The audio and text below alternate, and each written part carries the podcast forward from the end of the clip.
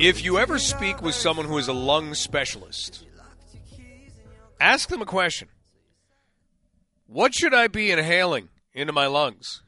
And they will tell you, um, well, uh, nothing hot, uh, nothing, nothing that, you know, if you're asking that question, you're trying to get an answer which says what you're doing is okay.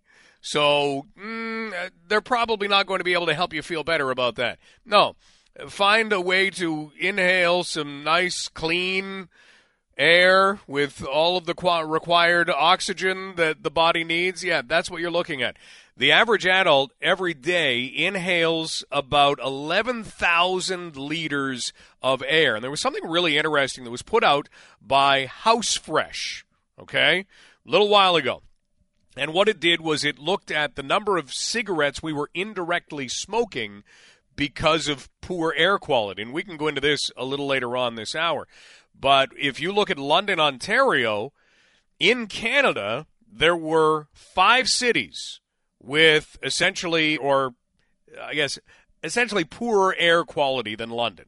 So you have Montreal, you have Windsor, you have Hamilton, Kitchener, Ottawa, and then London was sixth where we are indirectly smoking 113 cigarettes every year because of poor air quality.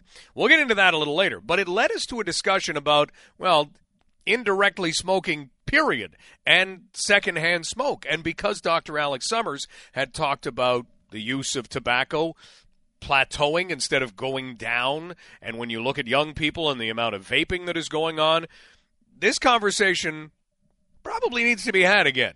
So let's have it. And we're lucky enough to have with us Dr. Glen Kisby, who's a professor of pharmacology in the College of Osteopathic Medicine at the Western University of Health Sciences in Lebanon, Oregon, and also Dr. Jacob Raber, who is a professor of behavioral neuroscience, neurology, and radiation medicine, and an affiliate scientist in the Division of Neuroscience in the OHSU School of Medicine. Dr. Kisby, Dr. Raber, Thanks so much for being here. You're welcome. Thanks for happy to be here.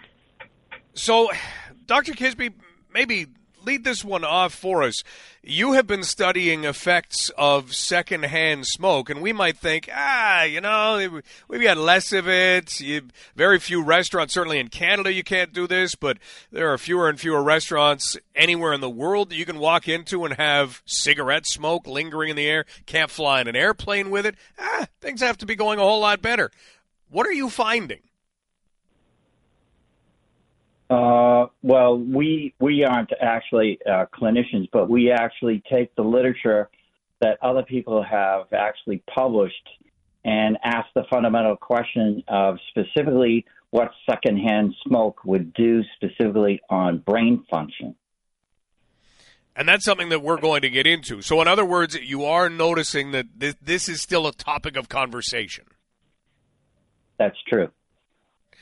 Dr. Raber, let's get into brain function and some of the effects because hey, we always think about our lungs. You're ingesting secondhand smoke, you're ingesting secondhand smoke. Human lungs, ah, they're pretty wild. Even a smoker for a long, long period of time can eventually show improvement in their lungs if they stop smoking, if they stop inhaling all of those particles. So when it comes to brain function, Dr. Raber, why does that all of a sudden come up? So basically, when the lungs get exposed, it doesn't stop there.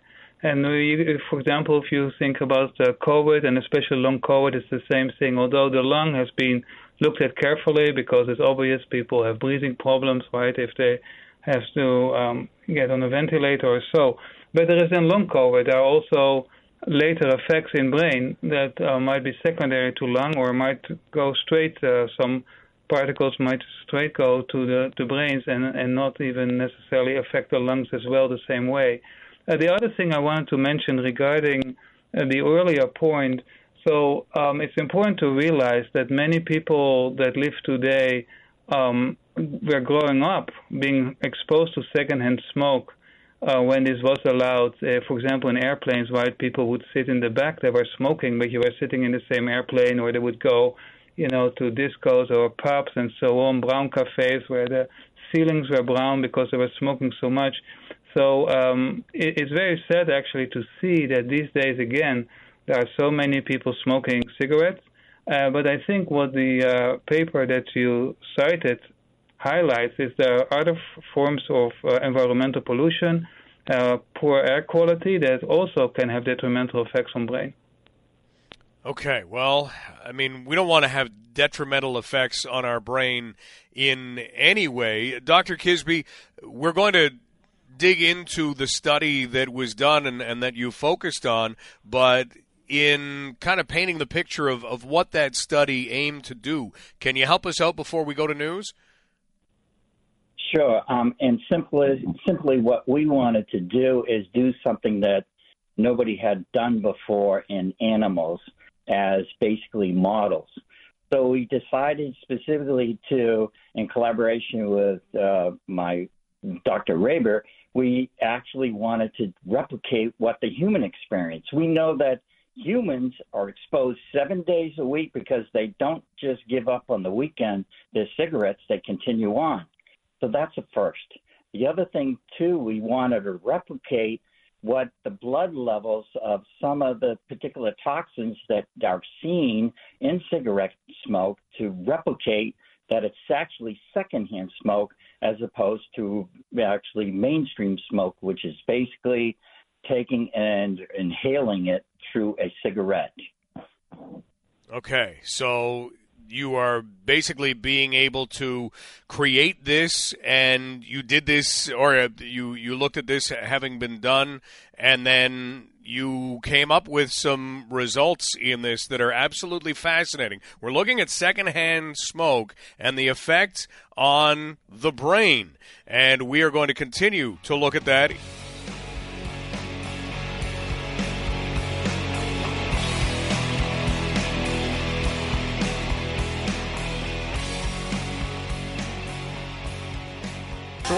At effects of secondhand smoke with the help of two researchers, Dr. Jacob Raber, who is a professor of behavioral neuroscience and neurology and radiation medicine, also an affiliate scientist in the Division of Neuroscience at the OHSU School of Medicine, and Dr. Glen Kisby, who's a professor of pharmacology in the College of Osteopathic Medicine at Western University of Health Sciences in Lebanon, Oregon.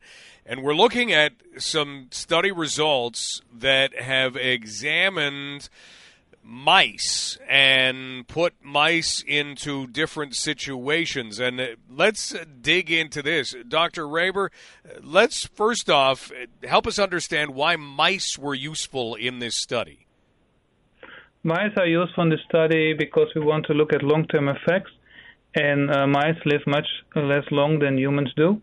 And in addition, there are genetic uh, mutant mice available. So, in addition to wild type mice, we included uh, mutant mice that express a protein that is relevant to Alzheimer's disease, the tau protein.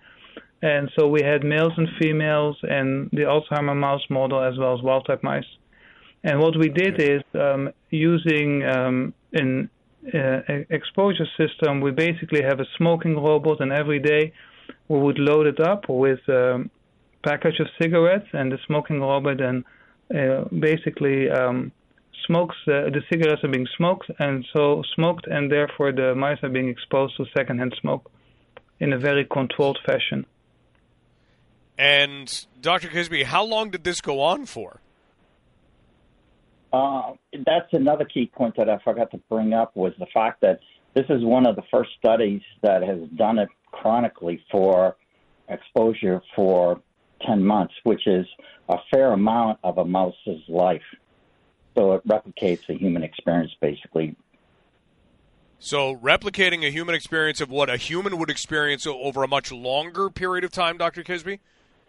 At least in this mouse model, yeah. You want to replicate as best as possible what humans would be exposed to over a long period of time. And this is one of the first studies that's actually done it for that long.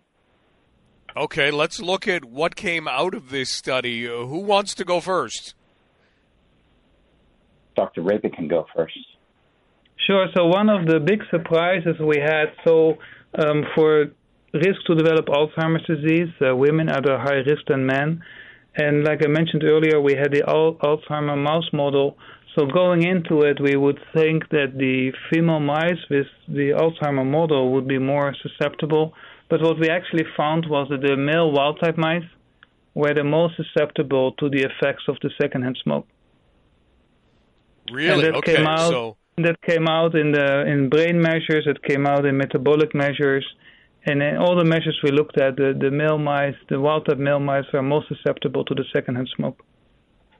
So, Dr. Kisby, what do we take away from that? Uh, we take away that the fact that chronic exposure can actually lead to uh, basic behavioral changes and also having a profound effect specifically on brain metabolism.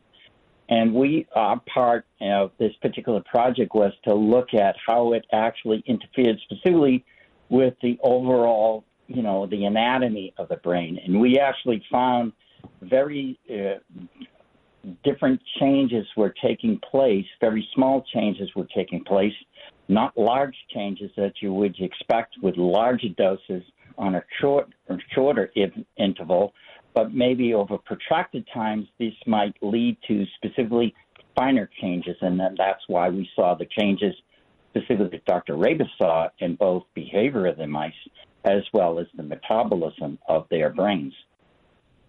We're talking with Dr. Glen Kisby, who is with the College of Osteopathic Medicine at Western University of Health Sciences in Lebanon, Oregon, and also Dr. Jacob Raber, who is a professor of behavioral neuroscience and neurology and an assistant or affiliate scientist at the OHSU School of Medicine. We're looking at secondhand smoke and the effects of it, where it isn't just about the lungs. You're finding this has an impact on the brain. So, Dr. Raber, what do you hope happens now that these findings are out? We hope actually the next step we started to look at um, the gut uh, microbiome of the mice, and there also we see changes in the gut of the mice.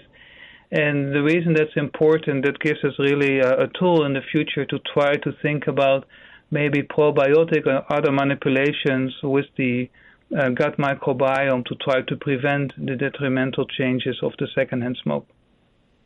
And Dr. Kisby, is is this just another example of damage that can be done, whether you're the one smoking and using the tobacco products or not? Yes, I think what uh, people have to understand is that, uh, and I think you led off in the beginning, is that cigarette smoke is just not going to affect your lungs. It's going to affect many organs. And we found specifically, as Dr. Raber pointed out, it may be affecting specifically your gut as well as the brain. So multiple organs may be involved. So more research on the way, Dr. Kisby? Um, that's what Dr. Raber and I hope to uh, plan to do in the future. As you pointed out, we're trying to ask the question of what's the contribution of the effect of cig- secondhand cigarette smoke on the gut microbiome? Does it affect on brain function, as we observed in these mice?